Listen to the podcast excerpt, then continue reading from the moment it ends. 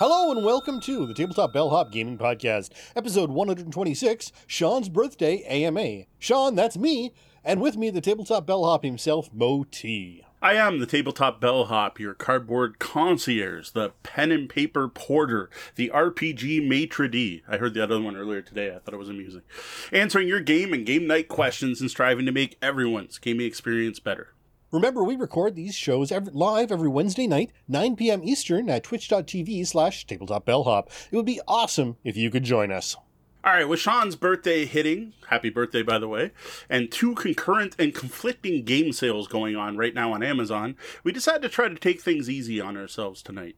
Instead of answering one of your questions we've got saved up and doing a bunch of research and deep diving and providing you all the info, instead, we're going to open the floor to our lobbyists, the awesome people who joined us live tonight on Twitch for the show, and answer their questions live.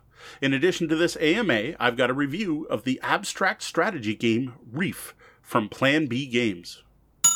Welcome to the suggestion box. Here we highlight some of our interactions with you fine folk. We received quite a bit of feedback this past week, which is great to see. Up first, a couple of questions, uh, a comments on our cooperative kids game topic from a few weeks back. Up first, RG Gator writes, Good list. For anyone who plays cooperative games with kids, Zombie Kids Evolution and its sequel, Zombie Teens Evolution, are must gets. They're both a fantastic time. Brian McDonald writes, Some great ones made that list. Thanks, Mo. And finally, Doug Sartoir commented, Great list. Forbidden Island was a favorite for my little ones. If you like this sort of thing, take a look through the catalog of Ontario based family pastimes who have focused exclusively on cooperative games since the early 70s. We just played a couple of games of Galaxy last night, and that's at familypastimes.ca. Well, thanks for the comments, everyone, and the game suggestions, Gator. Uh, these aren't games I personally tried, but we'll be sure to toss them in the show notes, as always. And I'm going to have to dig into Family Pastimes a bit more. I did take a quick look at the site. At first glance, it looks like they specialize in educational games for younger kids. Uh, the problem with that is they're probably games my girls are past at this point. But you know what? For parents of younger kids, you may be very interested in this. As usual, again, I will drop a link in the show notes. Next up, a comment from last week's main topic of superhero RPGs. Nathan V writes, Some thoughts on this. First off, Mo mentioned G. I knew I recognized you from somewhere. I had you in a few of my circles. Man, how I miss that platform. Don't we all? Uh, I agree with Mo about D20 and how everything feels forced into that framework. That's kind of what I like about it, though. For me, D20 games are less about the playability at the table they all end up feeling like D&D, and more about creativity and design trying to fit a round peg into a square hole. One Supers game that I really like that nobody seems to ever talk about is Mighty 6. It does take the uh, M&M Champions point-based crunch approach to Supers. The base to Mighty 6 is Mini 6, a rules light version of the D6 system from the old Star Wars system. I would love to see more people talking about this game because I think it's quite fun. Well, thanks for the comment, Nathan. Um, I also badly miss G plus. Uh, nothing's actually come even close to replacing that, uh, despite a number of sites trying their best to do so. Um, where Nathan left this comment is one of those knockoffs of uh, G plus, uh, Pluspora. Now, while I do appreciate the DIY, do it yourself nature of the D20 system, I get it. Like, we just talked about this last week during my White Star review and how awesome that OSR movement is for do it yourself, right? Make the game your own. And I do appreciate that kind of thing for having that in the D20 system. But to me, homebrewing your game is for homebrewing, right? It's for sharing with your group. It's if you want to sit there and, and take the, um, the mental activity of trying to make a game work in D20, all the power to you. What bothers me is the amount of licensed games and rule books that are coerced into using that system. And that's what bothers me, right? It's the fact that people are publishing these games as brand new games, but they're just another version of the D20 system and they never quite were quite right. Plus, to be honest, it kind of feels like I'm buying the same game over and over.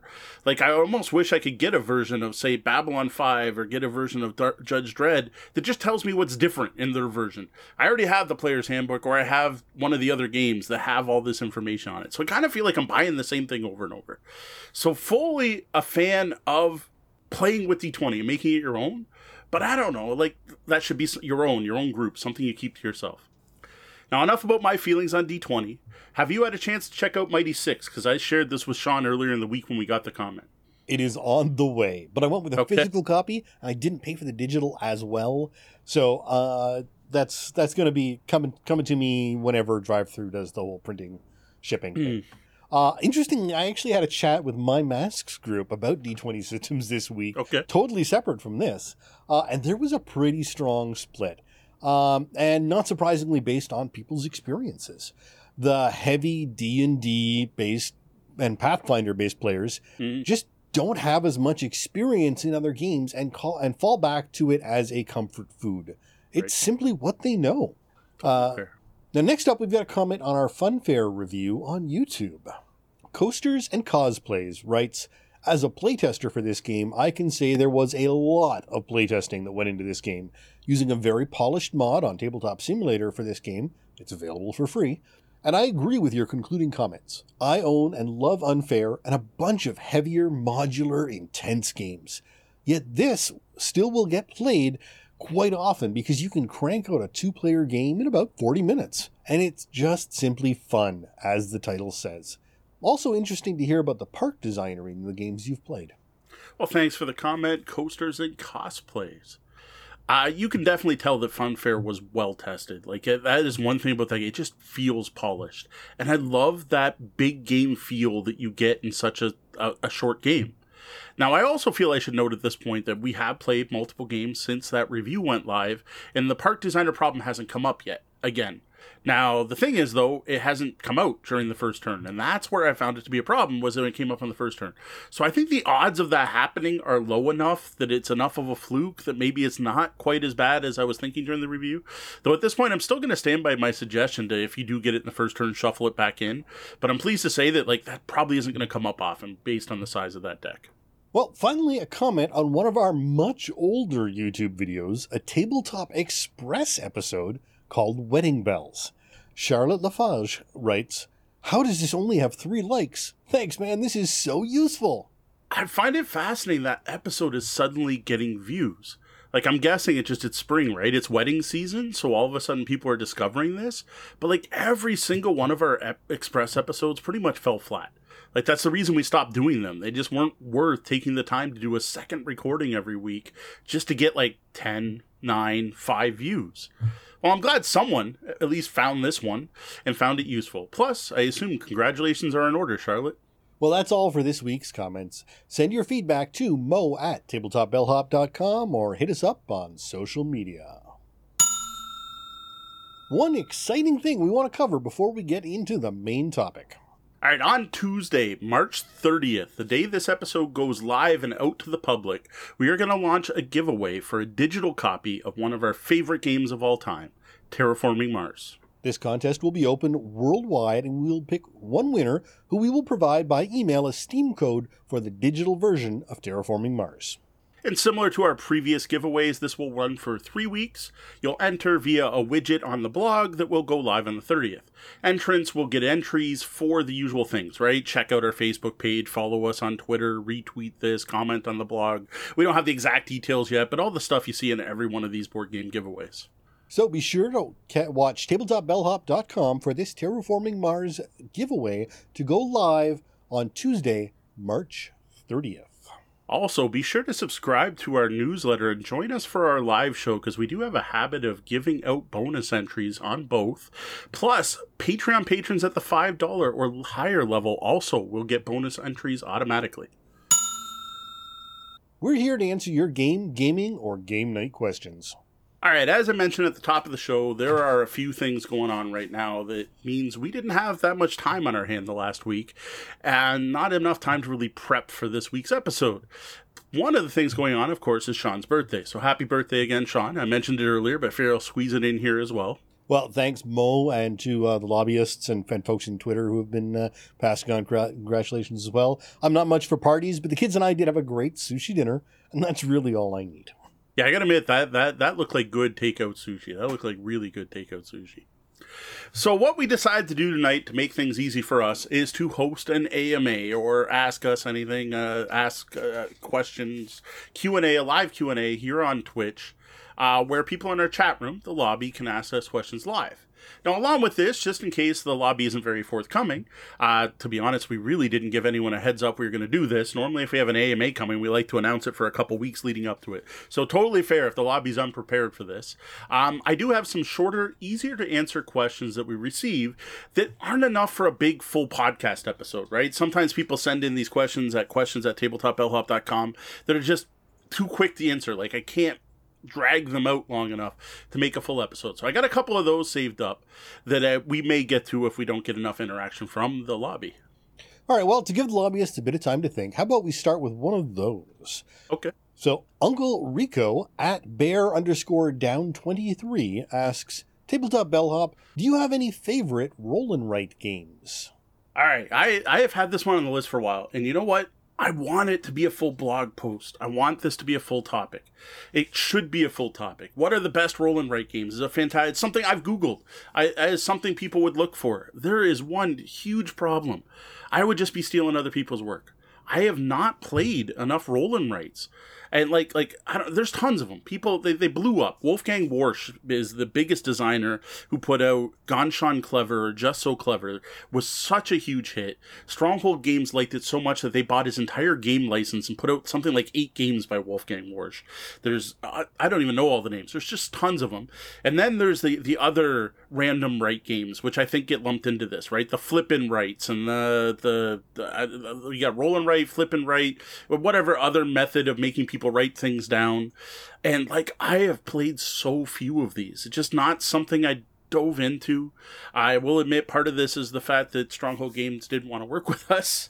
Um, never has in the past and, and weren't interested. They, they, they only give out their games to what they call ambassadors and they only do that in the States.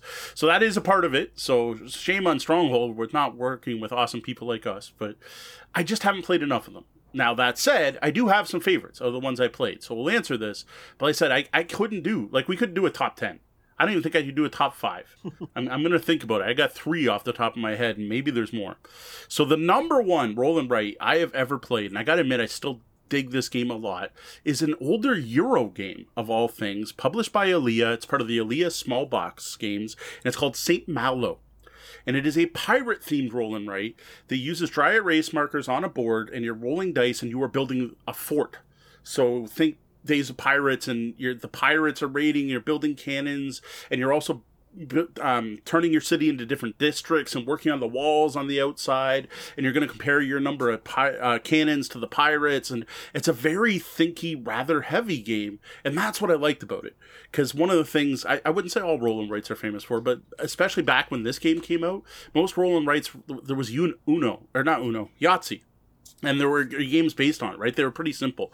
When St. Malo came out, it was like, wow, this showed me that roll and can actually be quite heavy and quite good. And I really liked it. Like that's that's another we probably have to add to the Sean try it list because like and the other thing I don't see anyone talking about this, so I don't know if maybe it's long out of print. Some of those older Alea games are. Uh, it was published by Rio Grande, I think.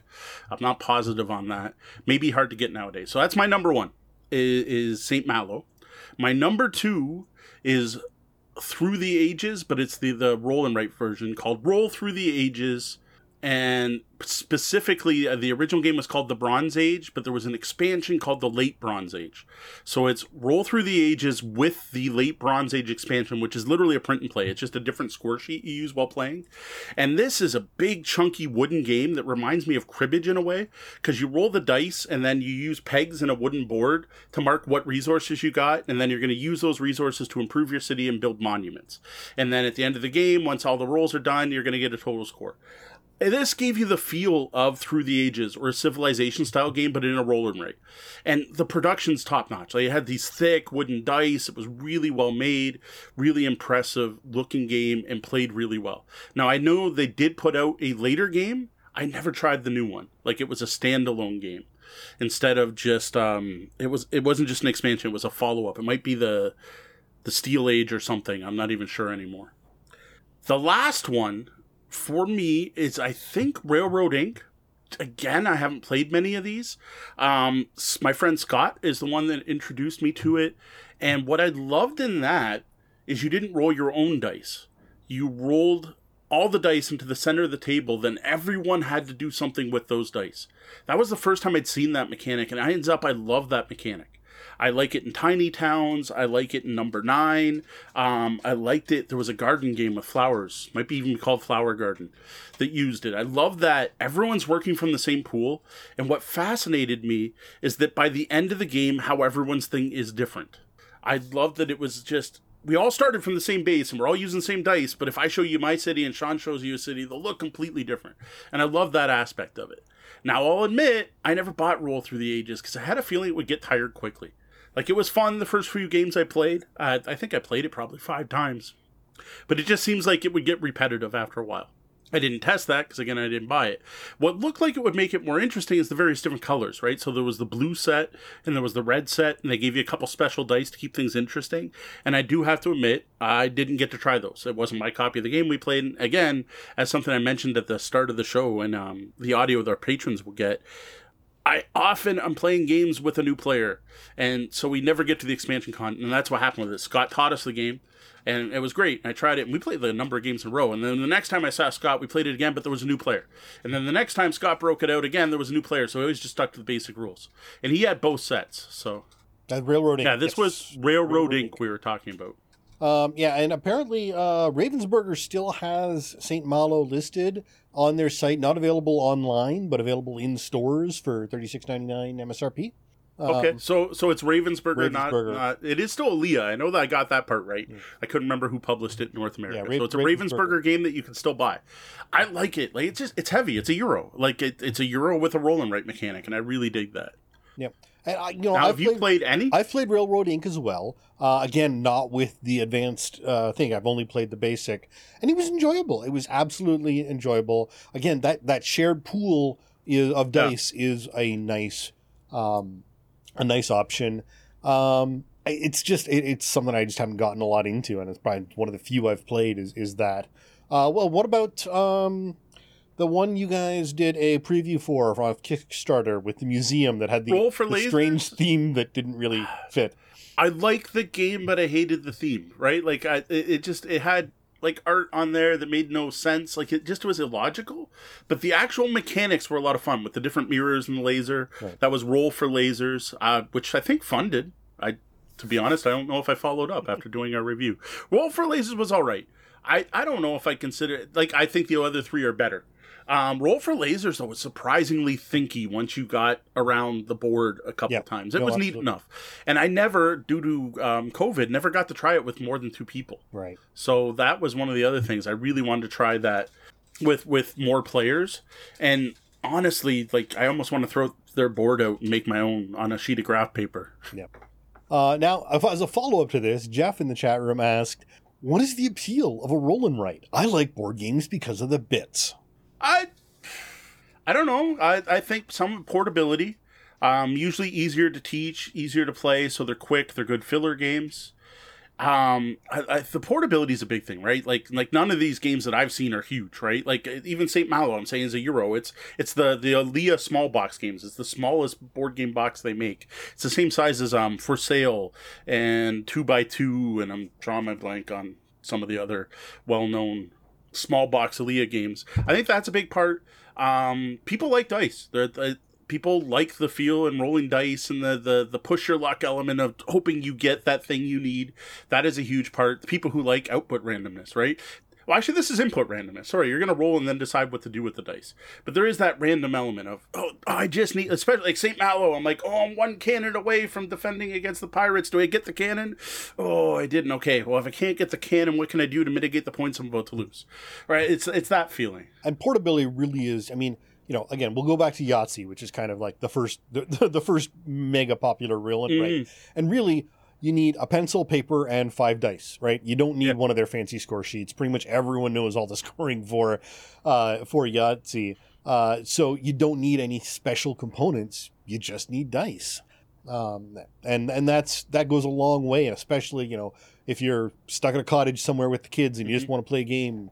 There's probably some dice lying around, especially if you're a role player. so yep. Uh, you know, there's plenty of, of things you can play. Also, I mean, it's also just really easy to make up a new roll and write game. You Oh, know, again, if you're bored, you're stuck in on a rainy day, and you've got some dice around, dice, a pencil, and some paper, you can make up a game and put it on itch.io and and sell it to people. Uh, and that's that's kind of the the uh, convenience and the thrill of roll and writes, and why there are so very many roll and writes uh, of varying qualities is because anyone can write them, and I think that's awesome. It lets everyone dip their toe into the game uh, market.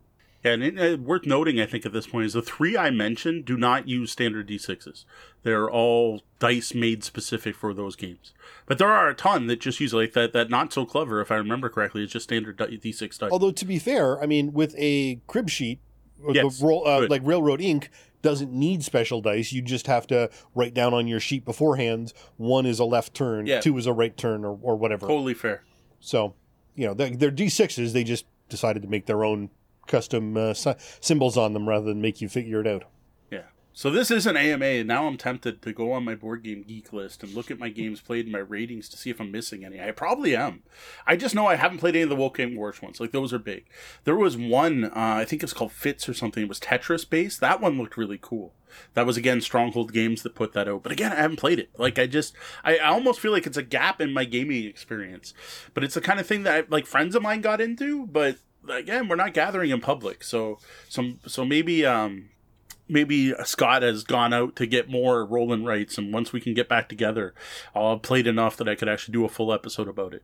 So yeah, I wanted to cover that here because I'm like, at this point, we're never going to get to it on the full show because, like I said, I would just be googling other people's top ten roll and write games and refeeding the information, maybe doing a chart to figure out numbers, and then telling you how great these games are. I haven't played, and I don't like to do that. Our entire thing would be three games and then twenty honorable mentions. Yep. so that's why we skipped that one.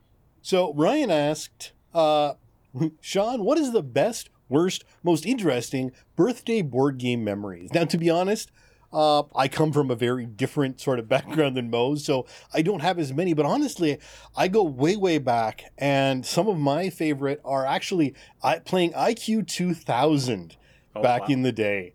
Um, that was just a fantastic um, youth oriented tr- version of Trivial Pursuit. Mhm. It was a little bit more gamified, uh, and it, it wasn't as general knowledge. Like you didn't have to be reading the New York Times on a regular basis to be able to answer these questions, uh, because kids weren't. Uh, but it really delved deeply into the sciences and things as well that that interested me at the time. Um, and so yeah, IQ 2000 was was one that uh, Interesting. we played often as uh, back in the birthday. I don't think I've ever played that game. I- You It had, wasn't one have, we had. you had to have played it at my place at some point, but you I know, don't remember. I, I like I can picture the game, Yeah, like yeah. I've seen it, but I don't remember playing it. It's not one of the ones I remember. and then uh, I there's probably the other one is, and I can never remember the name of it. I'll have to I'd have to go digging. Uh, do you remember the the game I had? It had the wizards and the toads, and the you were trying to save a, a princess from the dragon, and it's tokens with uh, wizards and toads and ogres, uh, and it's this old seventies magic game, and we ended up hacking it and rewriting the magic system at one point because the game itself was kind of yeah, but it was the the pieces were really interesting. Right. Now, off the top of my head, like it sounds vaguely familiar, but I think I think I wiped too many of my childhood memories, even gaming related. Uh, what else we've got? Um, coming up next, uh, we're going to dig back in here. So, Games for Music has a question. What is the most important game that results with new music being played?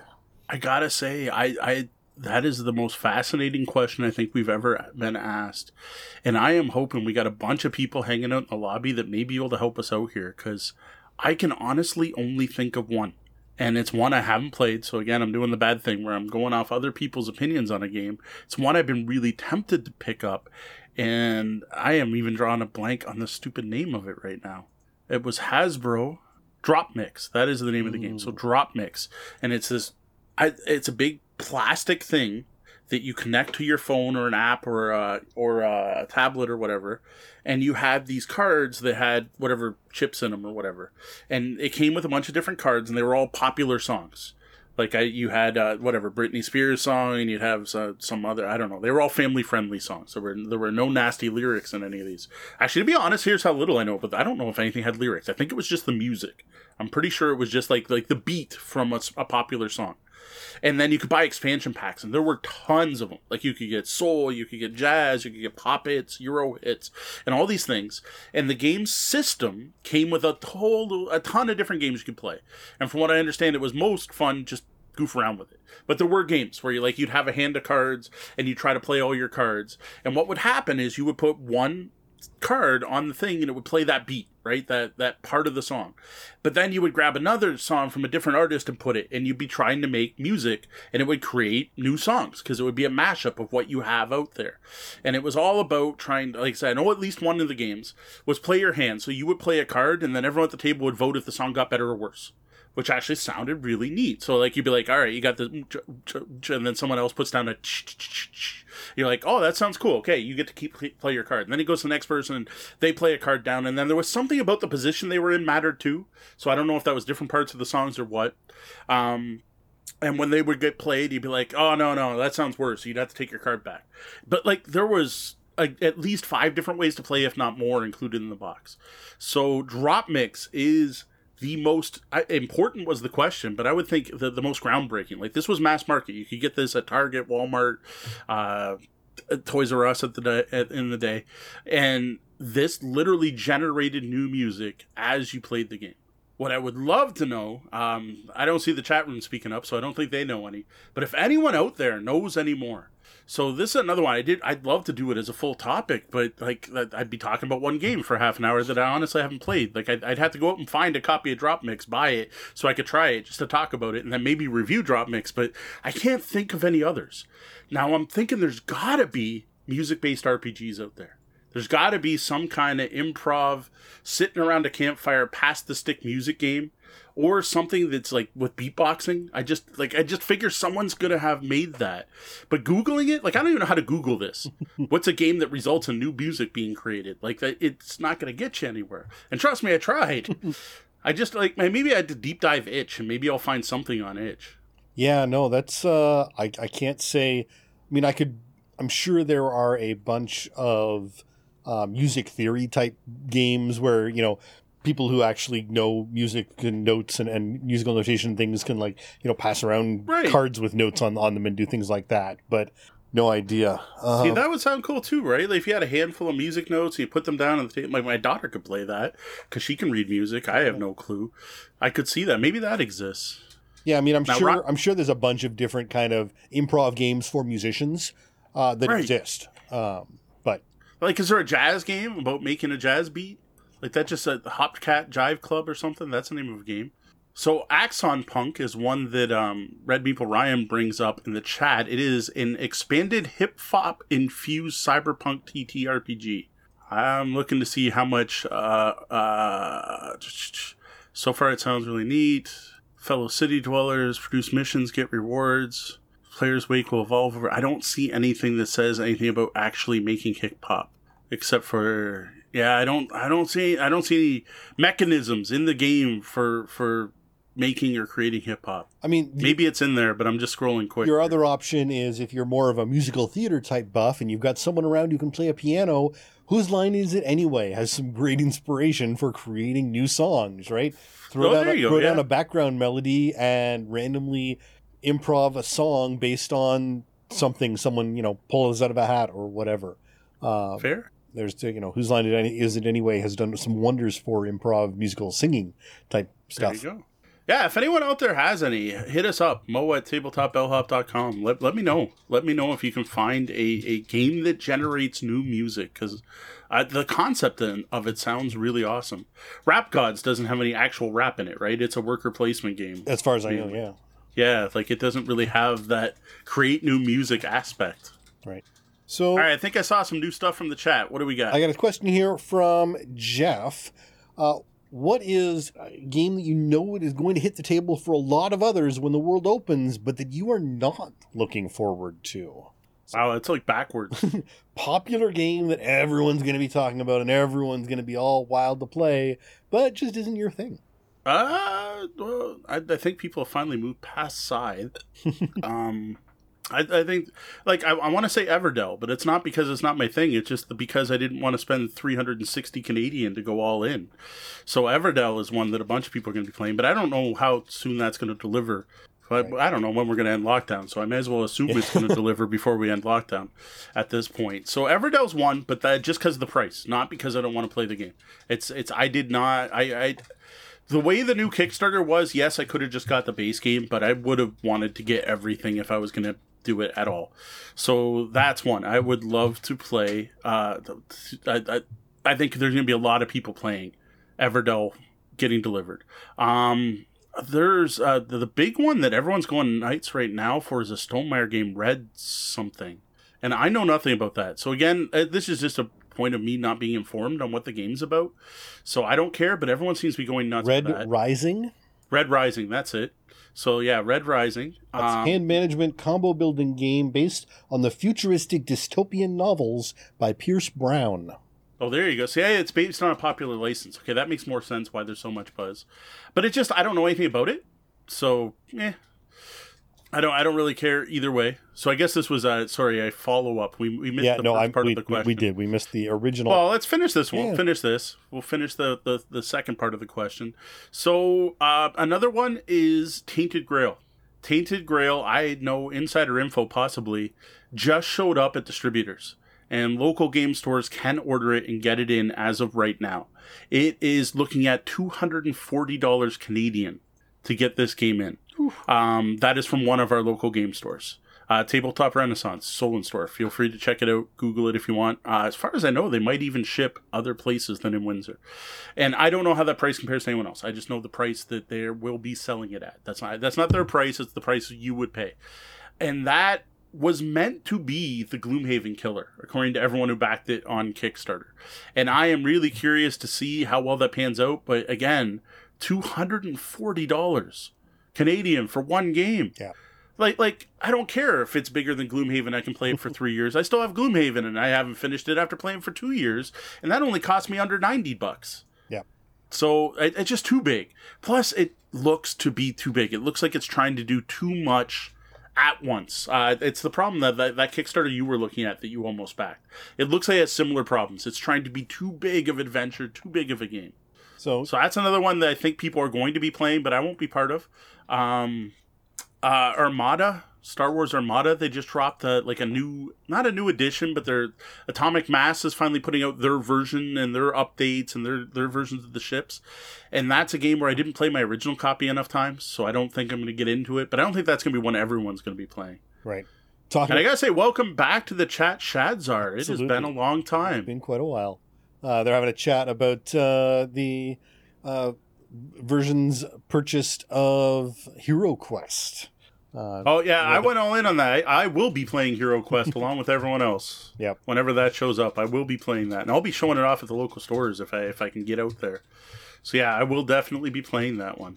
Yeah, it'll be interesting. And you know, like there's some of the Simon stuff where it's like, yeah, it's yeah, it's interesting. That's that's stuff where I, I again most of those games I'd happily play once, but I wouldn't ship I wouldn't shell out the money to play them, you know, over and over and over again because yeah. they just I don't feel like they have that much into them. Um, uh, other games that I'm trying to think of. Uh, the chat's flooding in. Yep. Welcome everyone.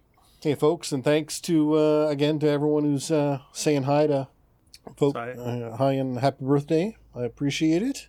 Um, talking, you were talking about price, and I was reminded about the uh, the cost to ship the. Uh, oh yes. uh, Shopify has a standard um, shipping system that's that's a plug-in to their to their Shopify thing, and it's it's USPS UPS um, pricing, and it's something. It, it appears to just take the raw weight of a parcel from your your SKU and slap it into a formula. And a deck builder we were recommending to someone came out to between 56 or a hundred dollars to ship yeah. just a tiny little deck builder. It's not a big game at all. But yeah, so Shopify, work on your work on your shipping rates. Uh, but anyway, uh, so a follow up or the the original question yeah, the original. to Jeff's uh, what game are you not looking forward to everyone playing is what is the first game you want to get to the table at a public play event when the world reopens? Oh, there we go. See, that was the question I was expecting when you said the other one. Oh man, that's rough. A public play event. I think I'm gonna go with potentially our review for later today, Reef or Space Base. I think one of those two. They're both easily accessible games. They're light. They're they're they're family friendly. They're they're a public play game, especially Reef for its, its physicality. That's a game I'm going to set up on the table at uh, at uh, CG Realm or maybe at uh, Easy Mode or somewhere local. Maybe we'll be back at coffee shops, and people are going to come over and go, "What's that?" And then I'm going to say, "No, just sit down and play. It's simple. I can teach you in five minutes. Let's go." And then second would be Space Base because it's it's another it's a step up, right? It's it's definitely not as light, but it's still pretty accessible. Basic mechanics are roll two d six and get something, then use that what you got to buy more cards. Every turn you are getting a new card in that game. So unlike Valeria and other um, dice driven resource generation games, every round you are swapping a ship every time, every time. Though I gotta admit, later in the game there are reasons not to if you have very little money. But in general, it's it's a great engine builder and it shows that off well. Those are probably the two games that I got most recently that I'm excited to show off to the public. Next up, actually, you know what? No, Space Base Push It One. This goes first. Funfair. So simple and quick, but feels so deep. So Funfair, that might that jumps to second. So Reef and Funfair, depending on how experienced the gamers are, to sit at my table the first game we play when we go to a local game store. So I'm gonna sit down, and depending on who sits with me, if it's someone who's like used to playing Terraforming Mars with me and stuff, we're breaking out Funfair. If it's someone that's like, oh, this is my first time coming out to a gaming event, what what do you got? Then I'm gonna break out Reef. And then the next, maybe we'll play Space Base or we'll swap to the other game. That, that's my that's my thoughts.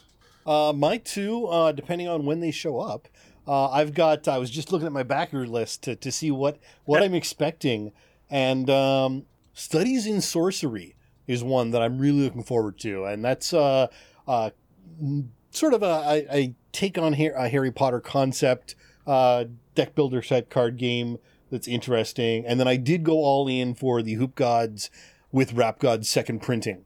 Uh, and I'm looking to see how that one Okay. how that one goes. And I think that one will actually look good out on a public play table as well. So that'll probably come down to uh, Windsor with me at some point.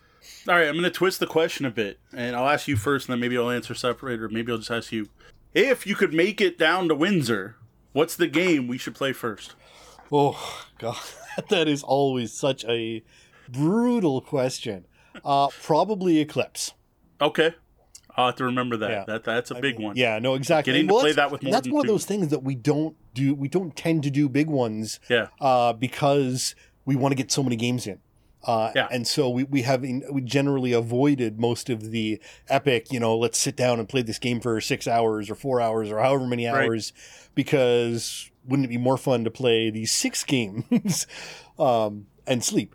But Fair enough. All right, for the one I want to play with you the most is Aventuria, but that's self-serving. It's it's one we have to review. You read Yep. the rules. Yep. I want to play that with at least three people. Aventuria for Pile of Obligation and Space Base for Oh my God, it's so good. You have to try this. Right, and again, So those I two. read the I read Yeah. I read the, the rules for Space Base, and we just silly Never got. We didn't it. fit it in. Yep. We didn't fit it in. We convinced you to play a word gaze puzzle game instead, which worked out really well. All right, the chat's flooding with questions now. Absolutely. So I've got uh, here. We're gonna go off topic because we don't we don't we don't do topics on our AMA. So from Matt Yes. FKG, off topic AMA question: What is the favorite Windsor pizza? There's so many good ones. um, the- in general, if if if money's not an option, in general, it's it's a toss up depending on who's been better lately. To be honest, um, if if it still exists, it would be in person Capri Pizza on Dougall Road. The problem is they closed the restaurant part. And this had nothing to do with COVID. Before COVID hit, they decided the restaurant portion wasn't doing well enough and that they were going to do takeout and delivery only.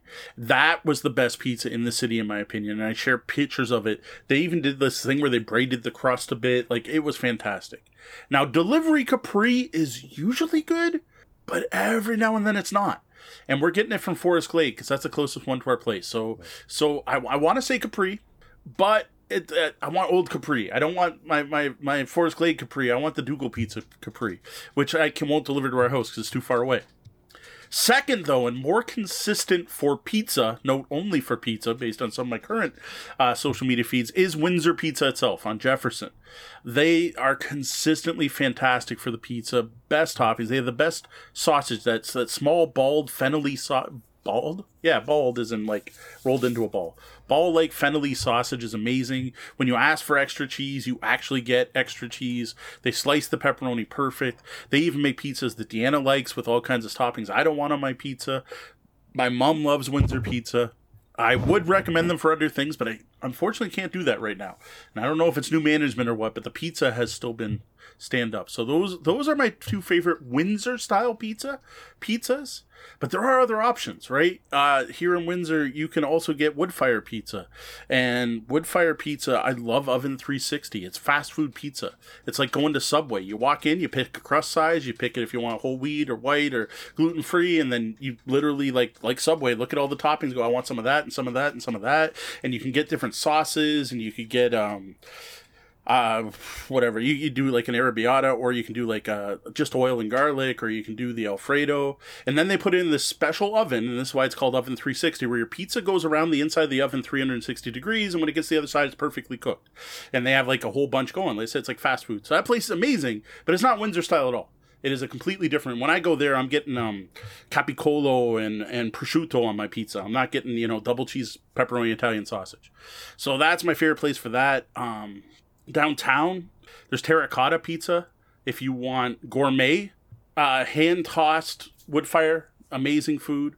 Um, deep dish. Then you go to Armando's and you have to hit the one on Cabana Road or the new one in Amherstburg, and you get Dean Lister, the Pizza King, to make you a deep dish pizza. It's Detroit style deep dish, or they have Windsor style deep dish, but the Detroit style deep dish Roni Rubber is one of the best pizzas I've ever had in my mouth. I love it. But again, it's not Windsor style. So, like, there's so many options what I generally avoid is the the pizza pizzas, the Domino's, of course. But a lot of the the Pizza Plus, the the cheaper pizzas where you can get a large pizza for ten bucks, those I usually don't like. Um, I like Antonino's, but Antonino's a lot spicier sauce, and they do the thing where you get the cornmeal on the bottom of the crust, and I actually don't like the texture of that. But I love their toppings. Like I just I wish do, they. I do love it. I do love a good cornmeal on the. Uh... Yeah, see, some people love it, so so they're up there. But I personally think Windsor Pizza's better. So yeah, we got we got a, a ton of different. I'm a, you know I'm a big fan of Capri. Um, it's it's hard to go wrong with Capri, and I, I when I'm uh, I, I will on occasion if I'm visiting my my grandfather in Lakeshore, there's the Capri in the plaza right on Manning and uh, Manning Road there, and I'll and I'll swing by and yep. grab one to go for the drive home. Uh, yeah, Capri's consistent Usually, it's, it's just yep. oh the one the one on Dougall where you ate in was always so good. Yep. Plus, then you got to eat in, and you could get like my mom could get a, a, a chicken parm, and uh, someone else would get a lasagna or whatever the kids would get, whatever they wanted, and that it was better for that. But unfortunately, that's no longer an option. Is I doubt it will ever come back at this point. Uh, how, how is Sarducci? I, maybe you missed it. I was uh, Sarducci. Uh, Sarducci's to me is still on that cheaper end, right? It's the cheaper pizza that's really good for the price, but it's not my favorite pizza.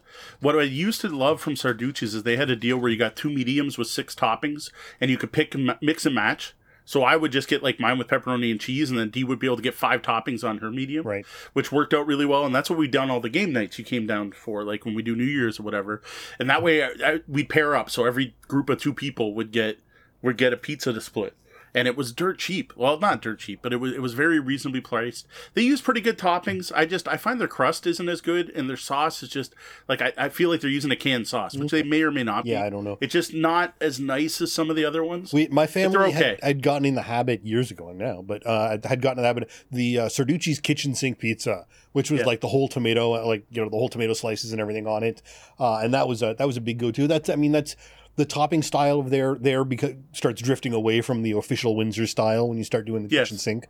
But uh, always uh, always solid pizza there. Uh, and my dad knew knew the owner, so I think we got deals. Right. um, so we we did it for years until they left, got rid of that deal, and then right. it became just as pricey as ordering Windsor pizza, and then I'd rather have Windsor pizza. Well, and it's one of those things where you know they, have changed over time. You know, Sam's used to be the the, oh, the, Sam's the best place pizza in Windsor. Sarducci's yep. was fantastic pizza in Windsor, but over the time the uh, the owners have changed definitely, things. Yeah. Sam's is definitely new owners with a du- different flavor. Yeah. And we we have had some bad experiences there, so we don't even try. But Sam's, man, when they looked like an Italian restaurant with the white and red Oh, uh, checkered tablecloths and like, When the- when the like, Ingrata it just had that owning it. smell when you Yeah. walked in. The Ingrata family Yeah. owned it. Yeah.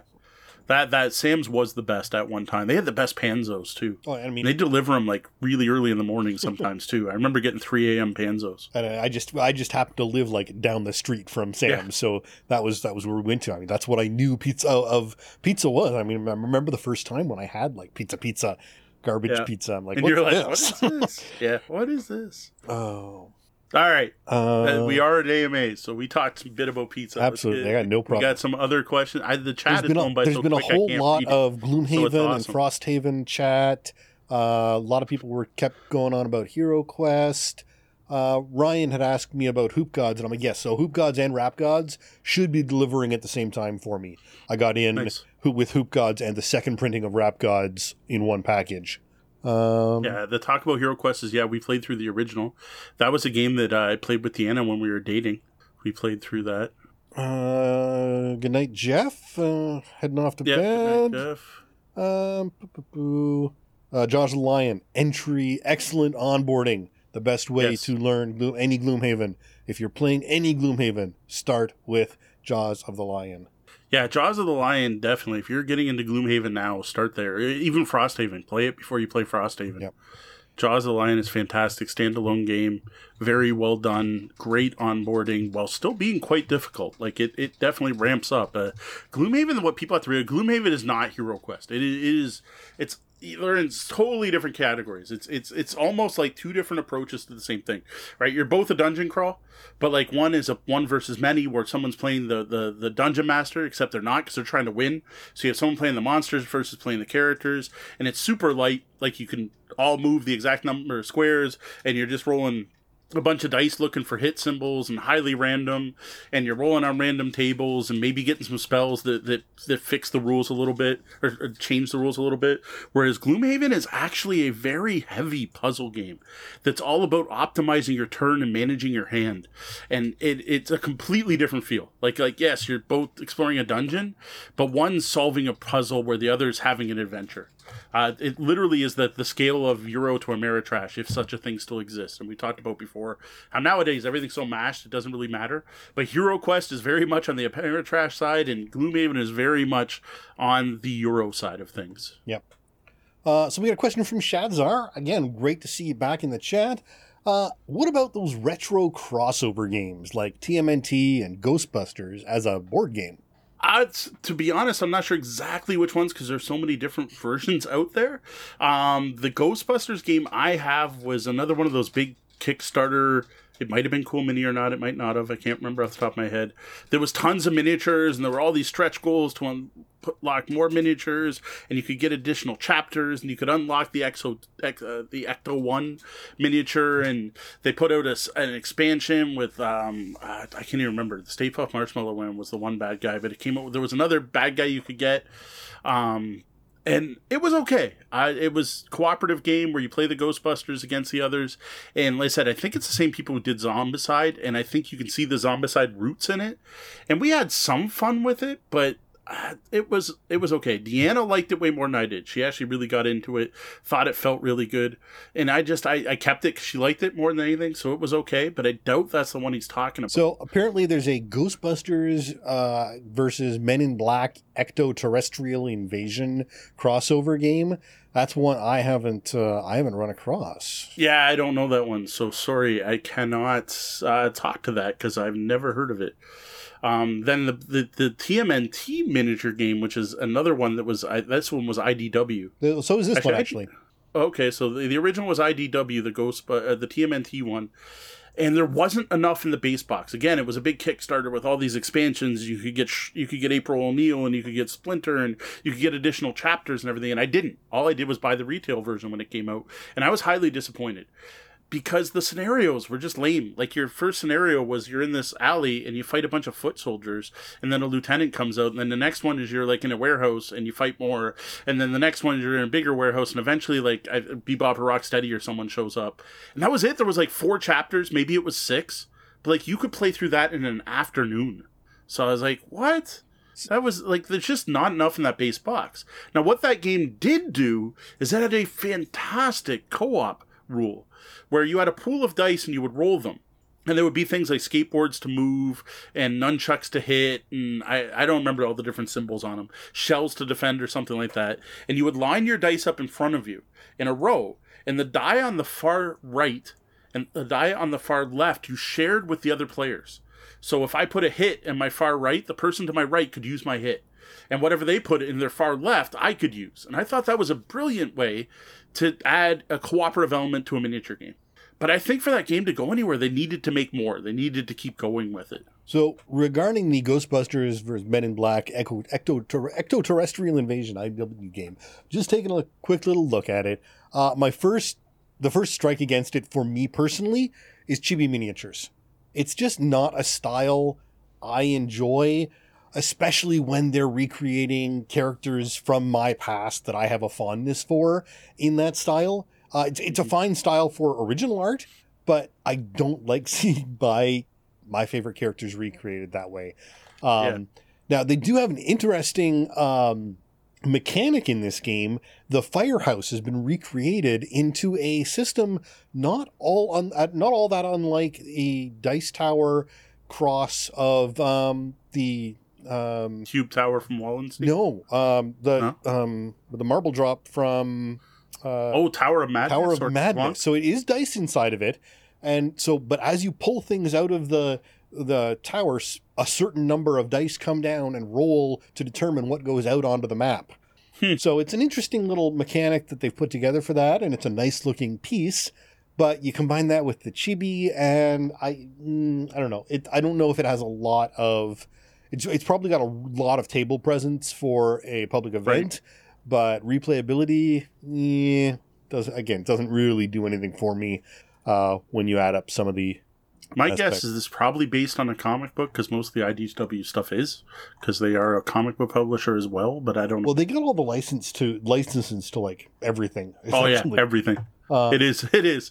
And I, I'm sorry to say this, but most of the IDW games aren't that great in my experience. The ones I have played have so not been great. Aiming to look capture the look and feel of a Saturday morning cartoon, but I I guess that's new Saturday morning cartoons because none of my Saturday morning cartoons yeah, they're, they're yeah. Um, All right, so the Teenage Mutant Ninja Turtles game, uh, Ryan is saying it's Cryptozoic.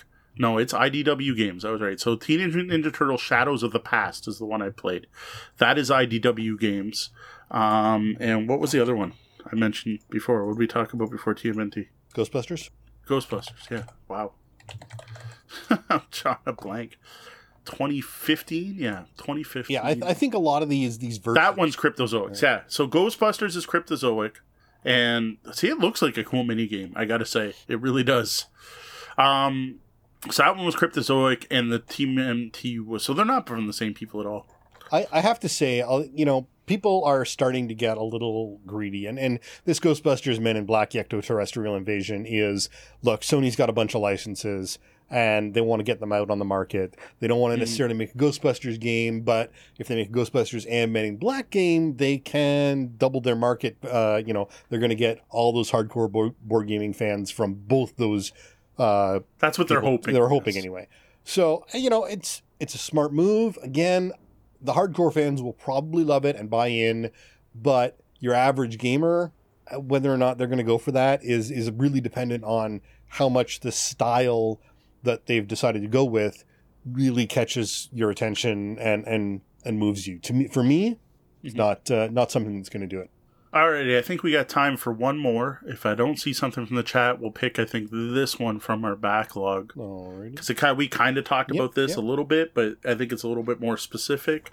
Or we could throw this on, but this this I think it didn't take too long. Yeah, no, I think so. I, I think yep. that one. All right. All right. So we're we're nope. we're giving you a chance in the chat though. Feel free to ask something. We'll do yours instead. That's what we're here for tonight. Yeah. Um. Again, awesome to see so many people in the chat, including some new people. That's awesome and some old I, I don't want to say old timer because I don't mean it that way, but people we haven't seen in a while and are yes happy to back. have back.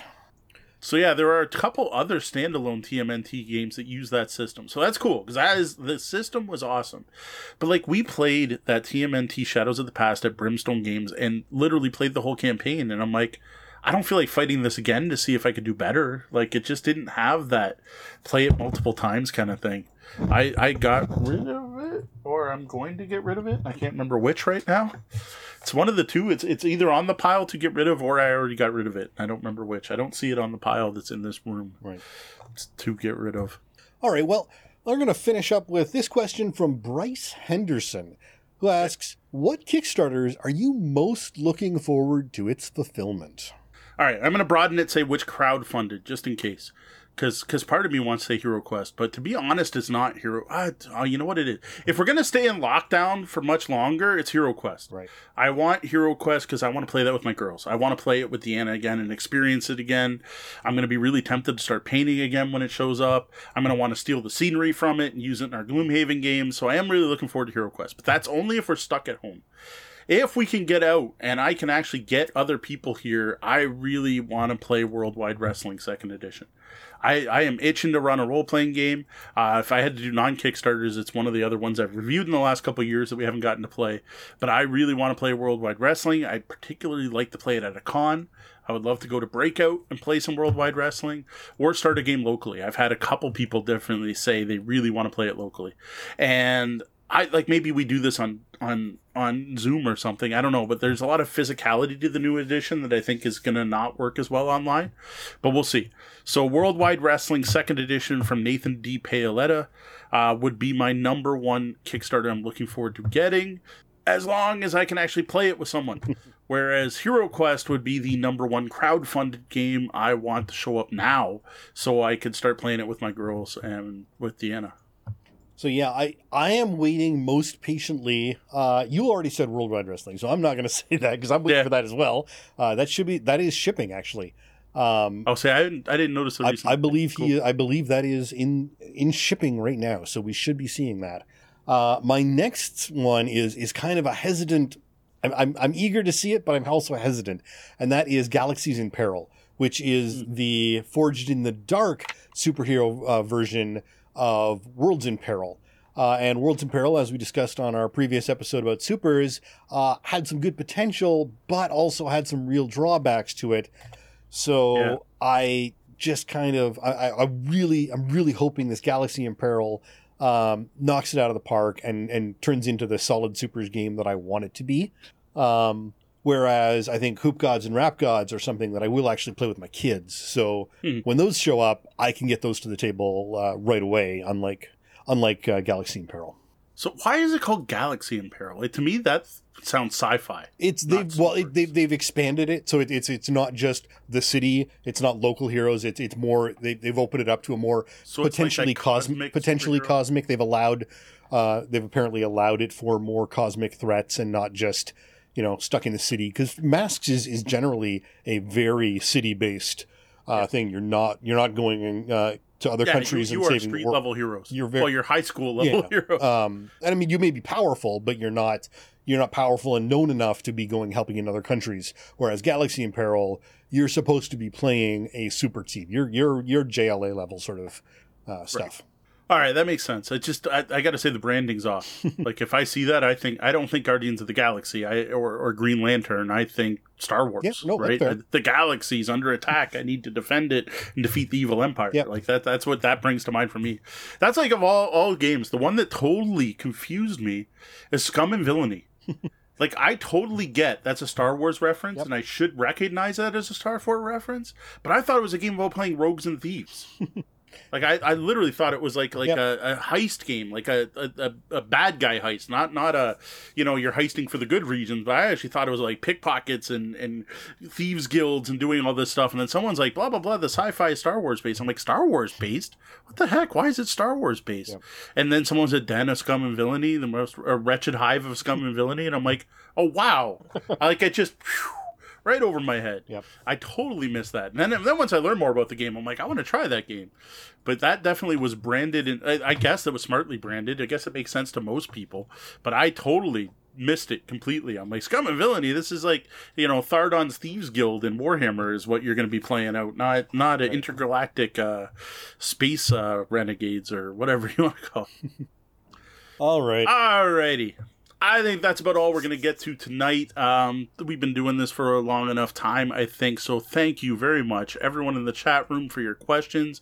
It's been a great lobby tonight. Thank you to all the lobbyists who joined us tonight. Remember, if you've got a game or game night question for us, you don't have to wait for an AMA. Head over to the website, click on Ask the Bellhop, or fire off an email to questions at tabletopbellhop.com.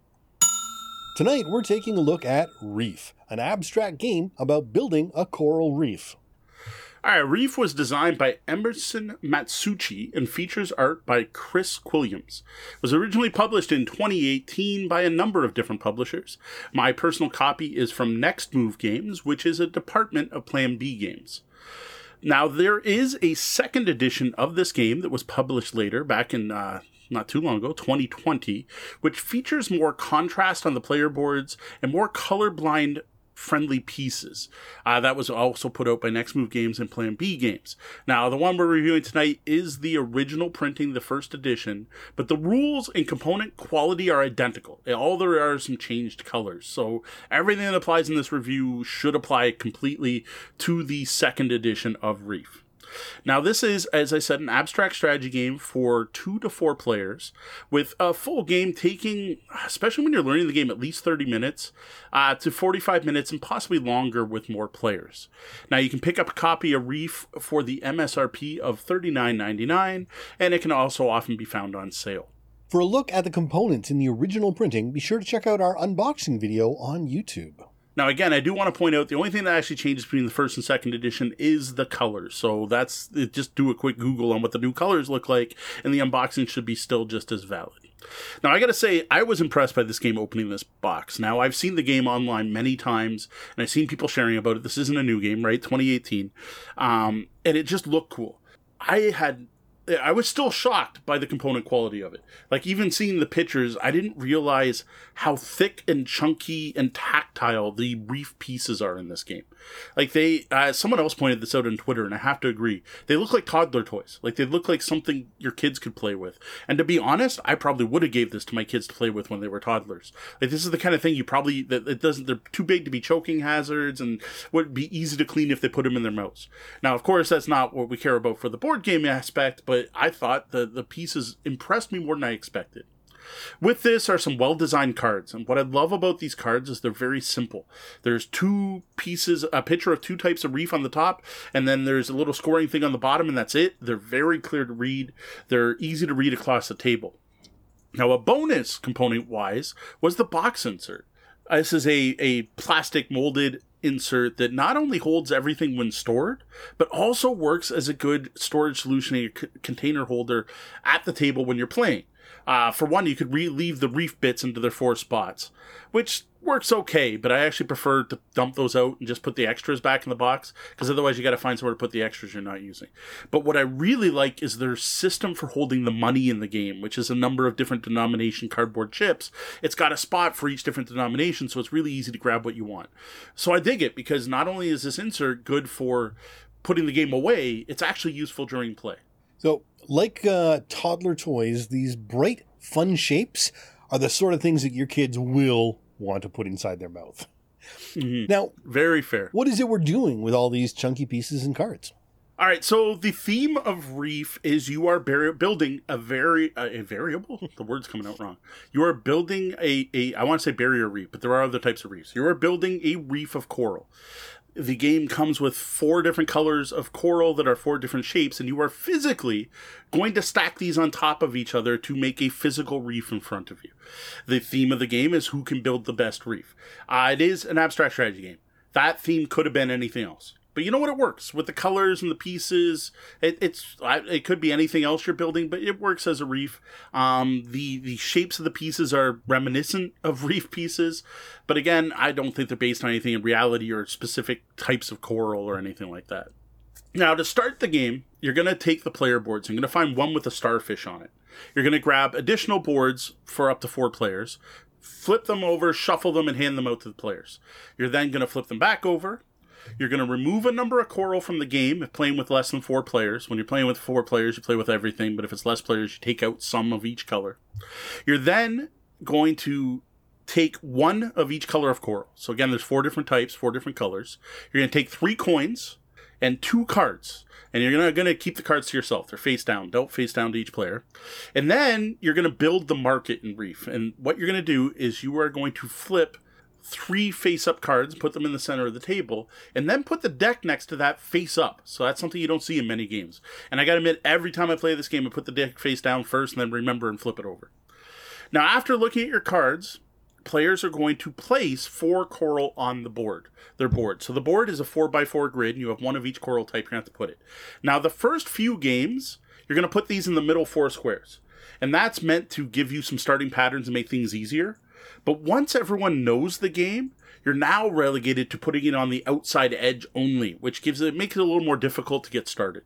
Right. And you can see what you might be able to collect since you've already put that market out there and what you might be able to score. So, right from the very start, you need to be planning for the future. Yes. Now, once everyone's ready, the player with the starship starship, I am messing up my words tonight. The player with the starfish starts the game. So there you go, Sean. A nice arbitrary start player system that doesn't reward someone for you know being young or old or going swim. Yep. Now, each turn, you do one thing. That's it. You either take a card from the market or you play a card from your hand. Now, we'll start with taking cards. So, what you're going to do is you're going to look at the market, so it includes the face up card on the top of the deck and three more, and take one into your hand. Now, if you do take the top card of the deck, there is a penalty. You're going to have to pay one coin. That comes from your coins. This is why you start with three points in this game. Why you start with three coins is so that you can do that at the beginning of the game. This coin doesn't go back to the bank, but instead goes on the lowest cost card still in the market. No, you can collect any number of cards. There's no hand limit in this game. So this is your future. This what this card you're buying. You need to grab cards while keeping the scoring patterns you already have in your hand for future play in mind so that you can hmm. maximize that scoring as you're going ahead and you're not going to end up stomping on your own plans. Yes. So that is when we get to playing a card where you can mess up big time. So what you're going to do is take one of the cards that you either got at the start of the game or you drafted, and you're going to place it face up in front of you. Now every card shows two coral at the top of the card. Sometimes they're the same coral, sometimes they're different. The bottom of the card shows a scoring pattern. When you play, you're going to do both parts of the card the first thing you do is the take coral. You do the top of the card first. It's simple. Take two of that coral and put them on your reef, put them on your board. Now, again, I mentioned the board's a 4x4 board. So when you place new coral, you can either put it in a blank spot or on top of your existing coral. Now, stacks of coral are limited to going a max of four high, so you do have an upper limit. Second, after you put your new pieces on, you're going to score your reef. You're going to score the bottom part of the card. And each card shows a different pattern. And what you're going to do is look down on your reef from the top. So all you see is the top coral, because that's all that matters. So the top coral on every stack sets the, the color. And then you're going to count how many unique times the pattern on the card can be seen in your reef, where each piece of coral can only be used once. You're then going to multiply that. So the number of times the pattern shows up by the number on the card. And easy patterns are going to be worth like one points, whereas hard patterns are going to be worth like five points. Now, the different patterns include all kinds of different combos of coral. You got two of the same color side by side, two of the same color diagonal, three in a, in a straight line, three diagonal, squares of four colors, L shapes, stacks at different heights. Like for every coral you have at height two is going to score points, or stacks at certain heights of certain colors. So, how many stacks of four that are red you have, and so on. There's a ton of different ones. And the biggest learning curve in this game is learning these different patterns and showing them off, which I just take the deck, I flip it face down, and I start throwing them out on the table and explaining how they work. The most difficult one, though, like that, that sounds complicated, but the most difficult one is just based on the number of coral you have in one color next to your highest stack of another color. So you're going to look at the card and it's going to say, like, I, I forget. I even forget what the icon is for highest of green. I think it's an up arrow. And you'll have like up arrow green with red. So you're gonna find your highest stack of green and then count how many reds are around it. That's the most complicated one, and the one that I like to do a couple examples. In addition to be able to give examples myself, the book itself, the rule book, which is like four pages long, has a bunch of these examples of all the different pattern types. So if you're having a problem visualizing it, you can always look in the book. And now, one of the things, only using each coral once is very different from the scoring in many similar types of games. So mm-hmm. you can't just take, you know, I need to get an L shape of red, and so I've got the center one is red and I've got an L here and an L here and an L here and an L here. You can't do that because they're all based off that same single one. And so you need to plan to spread out your shapes rather than building off of a, a central and just sort of spiraling around in that way. And that, that that's uh, different than a lot of games like this score. Mm-hmm. Yeah, most notably, actually, it's very different from Azul, which this is actually this game is often considered the follow up to Azul. It's a different designer, but the same publisher, and it's a similar style.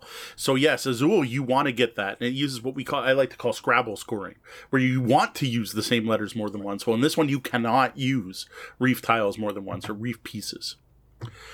So the game continues back and forth or around the table, depending on the number of players, until the last coral of one of the four colors is taken. You then finish the round, and the game ends. Players then get the one last chance to score the cards left, left in their hands, but you only get to count having the pattern once. So if you have an L and you have two L's on your board, you can just go, well, I have an L. So I get the, the single point. You don't get to do any multipliers. Then you add up everyone's coins, how many points they have, and whoever has the most wins. Another simple game with some complex emergent difficulty. And one of the interesting things uh, about this one is you can really uh, hurt your opponent by dragging out the game. That the way yeah. the game ends matters in this one because if they think you you know the other player is expecting you to grab that and they think you're they're going to end the game, so they make a play and you go in a completely different direction and, and and keep the game going another round or two rounds, you have mm-hmm. to put pieces out every turn you're playing a card. So you could end up just burying something you were hoping to, uh, you know, finish with. Yeah, and that is important to note. You have to do it, right? So the the top part of the card where you take two coral and place it is not optional. You can't choose not to take it. Every round you play a card, you are putting new two new pieces of coral into your reef, and based on the counts and the cards, I don't think it's ever going to be possible to fill your reef. Like, I don't think you'll ever hit that limit. You might have a couple stacks that get to the four high, but there's just not enough of the pieces in there. And this is the main reason to remove some pieces when playing at different player counts, because otherwise the game will go on longer than it can handle. So overall, as Sean mentioned, this is one of those simple to learn games that's easy to teach and play. It's it's a really simple game mechanically. This is the lightest of the next Moon games, move games I played. Like this includes favorites we've mentioned on our podcast numerous times, like the Azul series.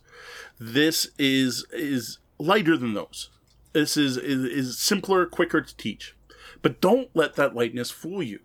This is like that that perfect mix of easy to learn but difficult to master. It's it's exactly what I want from an abstract game. That is what I want from an abstract game when I pick one up. One of the first places you're going to notice this is the timing right? You always have to take and place coral on your card before you score it, and that is so easy to forget. You get so excited about the scoring thing on the bottom of the card, and then you realize that by you got to place the coral first, and when you place it first, you're screwing over the scoring you planned on. Or maybe you don't screw up this card, but you screw up your next card because you had planned three steps ahead and totally meant to make this huge pattern, but now you had to screw it up by having to play the coral on top of it. Yeah, it's it's very easy to stomp on your own plans. Um, and it's it's trying to keep it all in mind. Like you can keep, okay, I want to score this and this and this and this. That's easy to keep in your mind. But to keep, I want to score this and this and this, and I have to play this and this and this and this is that mm-hmm. next level where your brain doesn't want to do that. Um, yes. Your brain wants to keep track of one of those things. You, you know, I'm going to place this and this and this and, and, build these things, but to also keep track of all the different ones you want to score in their orders, your, your brain's going to struggle with that, and, and smoke smoke will emerge. Yeah, and like Sean, this, this, and this is a big part of it, right? A big part of Reef is strategy you are planning ahead and you're not just planning ahead what i'm going to do on my turn when it becomes my turn. This is much more like chess. Like if you're playing chess well you are planning multiple turns ahead uh, possibly all the way to the end game though i don't think you can quite go that far in a game of reef but like if you're not planning two three four turns if you're not planning i'm going to score this then i'm going to put these two out and score this and then i'm going to put these two out and score that you're not playing effectively you're going to want to play a number of cards in a row and combine them together to make multiple complete scoring patterns. But then there's the fact it's not a solitaire game, right? You're playing with an opponent and you're going to try to predict what cards they need. And like Azul and the other games in the series, you also have the ability to hate draft, right? This is where you take a card that doesn't help you but hurts your opponent. Remember, your card limit's unlimited. Like, sure, you may play it eventually, but you might just take that card and hold on to it. So if you remember what cards your opponent's taken, because you it's all public info, everything's face up, right? You might be able to see what they're planning to do. Like, oh wait, I know two turns ago he took a thing with two red, now he's taking a thing that's for squares of red. And looking at his board, if he just gets two more red out there, he'll be able to make a third square. And that's a five point. Oh, that's fifteen points. You know what? I am gonna draft every card with a red coral on it until he somehow messes up his pattern. That is totally legit. And another great thing that I like about this that is better than chess is the fact that messing that up doesn't ruin the game. So Sean's got his pattern of four and four, and if he gets this card, he's going to put the last one down and score 15 points. Oh, Mo took all the red. Well, you know what? I've got this and this instead, so we're going to work this way, and that'll at least get me 12 points. Like, there's always options. You never get dead ended. You're, you're never completely messed up by the other player taking something you wanted or needed. Yeah, no, it's it's it's the other the other issue about this is trying to keep the patterns on your board already uh, and and planning because it's all 2D, right? So everything you're doing is if you're looking straight down. But Yes. while you're playing the game, while you're sitting there, you're not looking straight down at it. You're looking at a three-dimensional shape, and you're look you're seeing those colors underneath that don't matter. The height matters, but the fact that there's a yellow underneath your red doesn't matter at all. The fact that the red is three high matters, and I think that's a very deliberate move in this game. I think they they have very deliberately planned to make it more difficult by letting you look at it. Uh, because if it was just you know if a piece turned gray when you put another piece on top of it, it would be a very different game because it would be easier to keep track of that pattern and not accidentally think about the color underneath something. And honestly, I think that would ruin Reef playing digitally. Which I don't know if there's actually a digital version out there. If there is, someone let us know. Um, I, I don't know if there is, but I, if I designed it digitally, I'd want to just do the top down. Right. Like just in my head, I would think I just want to display Where you really down. need the tabletop. and I think you do. Yeah, yeah. Yeah, I really do think you do. Um, so the other thing with uh, the game becoming tactical, right? So you have that long term strategy, but then all of a sudden someone does something you weren't expecting. So now you have to respond tactically. You have to look at what you have in hand and make a decision on how to move forward, right? Well, one of the problems with planning ahead is that market, and this leads me to mention player count. Because that chess like feel I mentioned is really only really present when playing with only two players because the market doesn't change. Once, well, it might change by one card only. Once you throw in four players, by the time it gets back to your turn, that market could be completely different. Literally, three of the four cards could have been bought by other players. So, having any form of multiple turn strategy becomes much harder.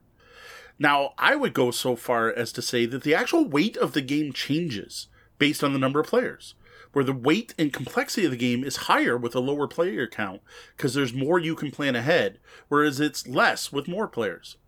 Which it could be a good or a bad thing. That that's you and your group and how much weight and complexity you like. Now, for me, if it's game night and I am sitting down to play some games, I think I'm going to want to play Reef two player. I want to want to sit down and have that mental duel against another player and trying to predict what they're going to do and try to draft the cards they want while still scoring the most. But if I'm at a casual game night, perhaps one say at one of the local bars with some adult beverages involved, I'm gonna want four people and just kind of half pay attention and put my reefs out and draft what's available and chat in between my turns and play completely tactically. Yeah, I, I think it scales really nicely in that way because of that fact that you don't have to concentrate as deeply in a larger group. It allows you to just chat and have fun and, and not, you know, play four players ignoring each other and sitting quietly staring at a board. Yeah, exactly. And I actually think this is a feature of the game. Hmm. Like, like the fact that it handles both. It, if you want to play a, a more strategic tactical game, you play it two players. If you just want to have some fun and put make some stacks and beautiful looking reefs, you play with four. Overall, I was extremely impressed with this game. Um, this is again, we are not about the new hotness here. We're talking about a game from 2018, right? And soon as this was announced, I really wanted to check it out. This this was announced as the unofficial follow up to Azul. Again, same publisher, different different designer, but there's definitely some similarities. And I am so glad I got this for my birthday this year, and I finally got to check it out. I really dig this game. Well, it's super light. Like I, I don't know what the weight rating on Board Game Geek is, and I don't know if the people who rated it how much they took into consideration that the ability to plan ahead. But like the mechanics, like I said, it's like four pages of rules. It's really simple with the, the, the basics of learning the game. But there's surprising depth here if you choose to take advantage of it, if you choose to plan ahead and watch what your opponents are doing and potentially hate draft. This is a game that's simple enough that my youngest daughter picked this up immediately. Like just she just got it. But it's deep enough that Deanna, the heavy gamer in our family, is also happy to play it. Though I'll admit she'd rather play something with a bit more meat to it like Azul, but she I, she can be convinced to play. Now, what I'm really looking forward to is getting this game, getting Reef out in public to public play events at our local game stores, our local cafes. I think this is going to be a great gateway game for new gamers as well as a good icebreaker game, right? The beginning of the night when people are just showing up and just sit down, play a couple games of Azul or sorry, uh, Reef and get to know each other. And I also think it's going to be a good filler game to play while waiting for other tables to wrap up their games. Plus, it has that bonus of the table presence. This is one of those games where people are going to come over, whoa, what's that? Yeah, no, absolutely. And so this is a weight of 1.83 right now on Wow, Board Game Geek. low. Uh, and it's uh, it's it's sitting in a nice uh, rating of seven. And what's really interesting is is a lot of the comments are are people who are surprised by this game. They weren't expecting it to be as captivating as it was, uh, and some interesting points out that oh, I think I thought I was uh, immune to AP until I played this game. Uh, there really is the potential that if you want to want to think at it, you can really get lost in thought and planning. Uh, so you know, beware if you are just sitting down to play this as a as a time filler bet- before the other big games start up again. Uh, just be aware you may find yourself forgetting about the other game you were going to play as you try just one more game of Reef until the store is trying to close on you. Yeah, this one definitely has a let's play again feel. I definitely got that. Um, there's definitely. Sorry, I lost my train of thought. I glanced at the chat. Bad me. Um, one of the things that no, I'm off. I completely. We, we, we may have it have an edit if you want to note the time because I don't even know. No, I can see where I am in the notes. There was something I was going to mention based on what you said, but then you like before you said the just beware part, but then you went on to that, so I didn't get to get in in between, and now I can't remember what it was. AP. I think it was know what it was. Uh, the the how, how can someone on Board Game Geek say I've never had AP before, but until playing this game, but it's rated less than two? Wait, like those two to me don't go together. I think that's people not realizing how much depth's in this game. I think that's what I what I was thinking about at the time. I was like, how can it be that low? When people are having AP problems, like the AP problems aren't weight 1.83 rated games to me. Right. Anyway, moving on. If you like abstract strategy games at all, just pick up Reef. Pick it up at some point. It's uh, they're on a second printing. It's easy to find right now. Don't wait three years like I did. This is a very solid, thinky filler abstract that's great for new gamers and experienced players. If you're looking for a game with great te- table presence to draw in a crowd, I think Reef is a good choice for this. Once we actually want to draw crowds to our tables again. If you found Azul to be a bit heavier than you wanted, but we're interested in something similar, Reef is a good choice there too. Now, if you are looking for a heavy game in any way, this is not that. Like we just said, uh, less than a two weight on Board Game Geek. If you hate abstract games with pasted on themes, again, probably not for you. Though I do kind of want to suggest you give it a try, because as we just noted in some of the Board Game Geek comments, many people, myself included, were surprised at the depth that is in this game. It might be worth giving a shot. All right, well, when you've got a chance, be sure to also check out our written review of Reef over at tabletopbellhop.com. And now the Bellhop's Tabletop, where we look back at the games we played since last episode. The Bellhops tabletop right now is covered with a bunch of donations for the local uh, charity events because the kids cleaned up the front room. A bunch of awesome games that were donated by the awesome Terry Latorco. Uh, that Terry girl may, people may know her from, who donated a ton of stuff for our Extra Life auction, including a full set of Rising Sun from uh, Cool Mini or Not. So that is what's been going on on my table. Um, Deanna's used it to attend a couple classes. The problem is there hasn't been any gaming on there at all in the last week. So, despite we actually had a date night the other day, um, we were both stressed out. We decided we needed a night off. That usually means playing some board games, like almost always. And I gotta admit, I like it doesn't happen to me often. I just didn't feel like it. It wasn't D, it was me. I was just like, I don't know. Like we should play some pile of obligations. I mentioned Aroma and she's like, ooh, no. I'm like, all right, fair, we won't play Aroma. And then I'm like, well, I don't know. Like normally we play Codenames Duet or some date night games or the mind, like right? And I just the only thing I suggested, she was like, yes, yes, let's play a space base. But I didn't even feel like setting it up. Because that game takes up a lot of room. It's it's a much larger game than you would expect. Like the player boards, I don't know, two, two three feet long. Like it's it's significant. Yep. So we didn't play any any actual board games. So it didn't happen. Uh, so I really got nothing to add gaming wise. But I do want to talk about something. Um, this is, fits well for an AMA episode because it's non gaming content. Because instead of playing games, what we did is we spent the night on Tubi or Tubby. I'm assuming Tubi because like a, an old uh, TV tube. I want to say Tubby because it's kind of how we spell Bubby, which is what we call my mom. And Tubi is one of those uh, the video on demand channels, right? Like it's like a Netflix or HBO streaming, or Hulu or what are those? Yeah, streaming video service um, that I had heard about on Twitter. Someone told me you got to check out Tubi. It had recently launched on PlayStation. It's also available on the web or whatever. But I watch TV through my PlayStation. That's how we watch all TV. That's how I watch Netflix. That's how I watch Disney, whatever. So it recently launched on PlayStation, and people said this is the best place for free anime. It is is a fantastic source of anime, both classic and new. And I'm like, all right, cool enough. I went to try it, didn't work. It wasn't on my PlayStation. I don't know if it was a Canadian thing or what. Well, it's back. It just showed up about a week ago, and I'm like, oh, Tubi's back, so we're gonna check it out. And I checked it out ahead of time, and I I was amazed by what's in here. Like like this is is is such an impressive streaming thing. So what we did is we sat down and we watched some 1980s sci-fi fantasy cult classics. Uh, we started with some Starcrash. I cannot remember. Will probably remind me in the chat.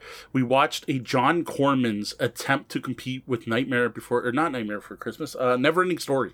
Neverending Story had been a huge hit, so John Corman decided to make a family-friendly fantasy movie, and I think 60% of that movie was actually scenes from Sorcerer and Deathstalker that Roger, Roger Corman, Corman, is that yeah, not what Roger it said? Corman. Yeah, sorry, Roger Corman.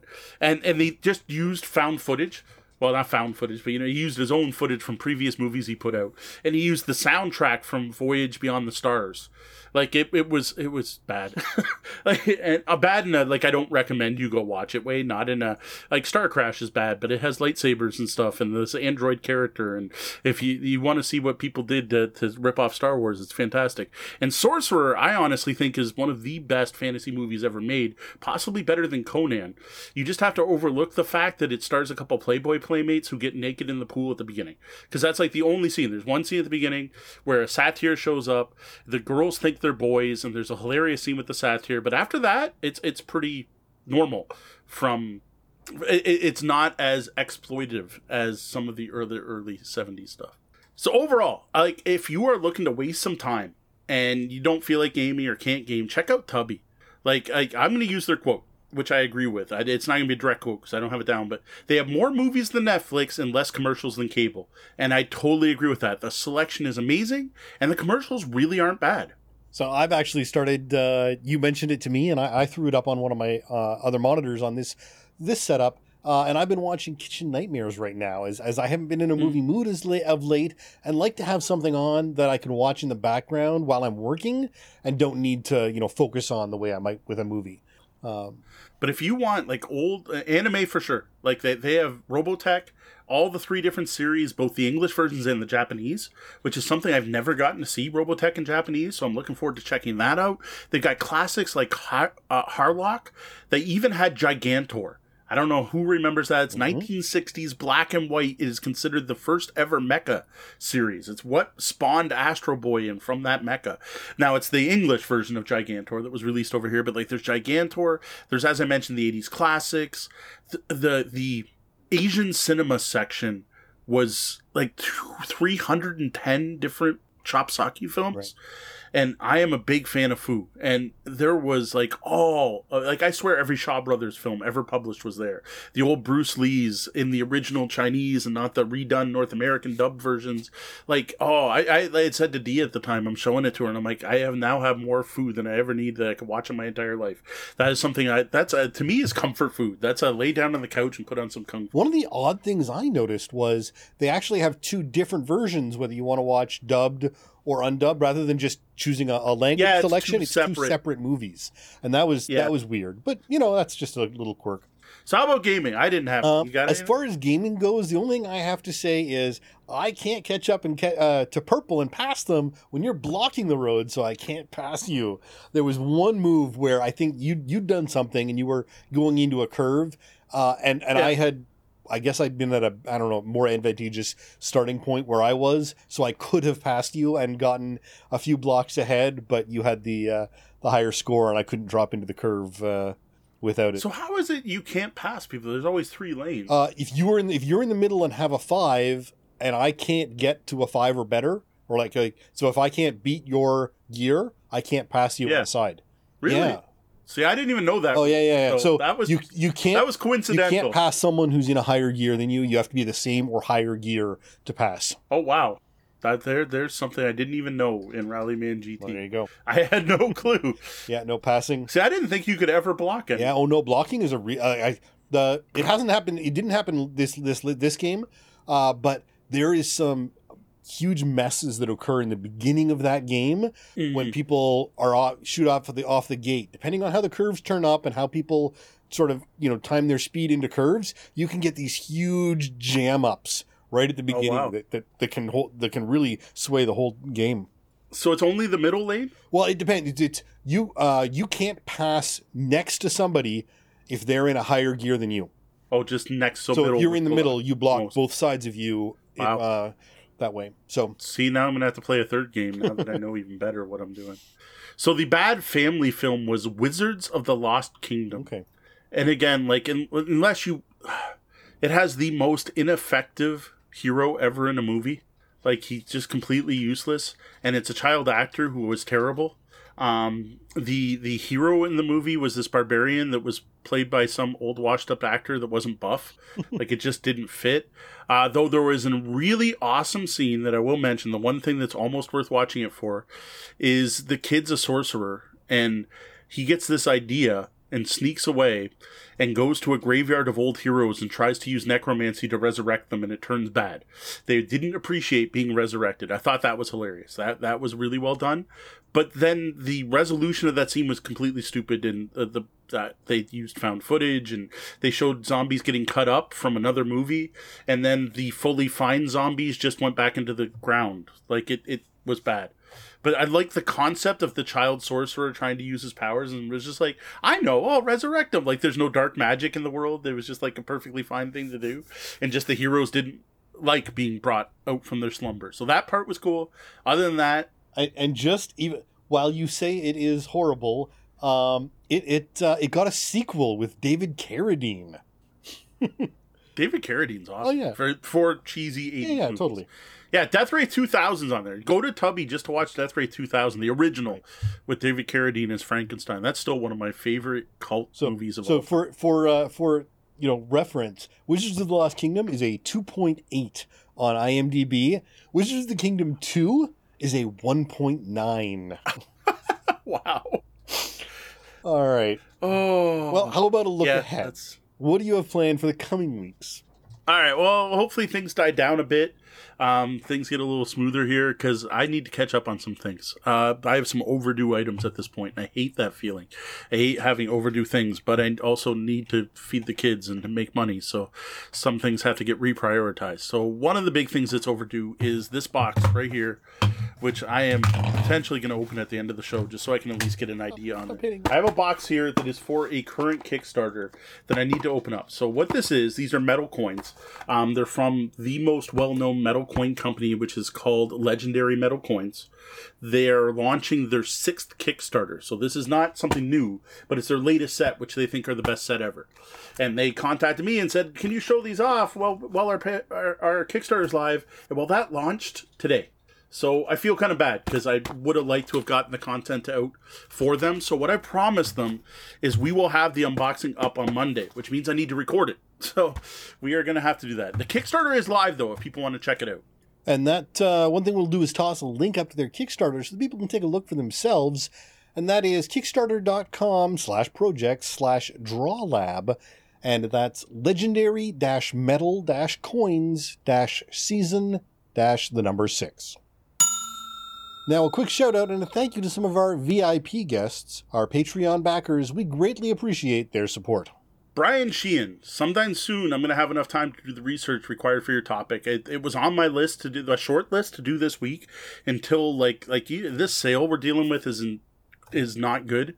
It is messed up and it's requiring way more work than usual. So I had to put it on hold. I don't know if we'll get to it next week because we do have another patron question I also want to get to. So we're getting to it. It's on the list. I apologize for not getting to it as quickly as possible. David Miller Jr. Thanks, David. Brian Kurtz. Thanks, Brian. Yuho Rutila. Thank you. Uh, Jeff Seuss, who was in the chat room earlier, uh, we were this close to answering one of your questions tonight, but we decided Deanna would be better uh, to answer that question than the rest of us, being the one most impacted by what happened. So we're saving that one for a future guest episode. Um, maybe we'll have a night Sean doesn't want to talk as much or something. We'll get Deanna on and we'll have Deanna show uh, answer that question. So it's on the list. You and Brian's. I'm not sure. I might roll some dice to see which one comes first. Well, that was the double bell. Uh, it means my shift's coming to an end and we're going to have to lock those front doors. Though the doors to the lobby are closed, you can always find us across the web and social media as Tabletop Bellhop, one word. Visit our website at tabletopbellhop.com, find the Tabletop Bellhop Gaming Podcast on your podcatcher of choice, and sign up for our newsletter at newsletter.tabletopbellhop.com for weekly updates. As always, links down below when we remember. If you like the content we're providing, would like to support our continued efforts and help us to keep making this show and cover our costs, please consider tipping the bellhop at patreon.com slash tabletopbellhop. Well, that wraps up the time we have for the show tonight. For the lobbyists, thanks for joining us. Be sure to stick around and join us in the penthouse suite for the after show. For Tabletop Bellhop Gaming Podcast, I'm Sean. And I'm Mo. Thank you. And game on.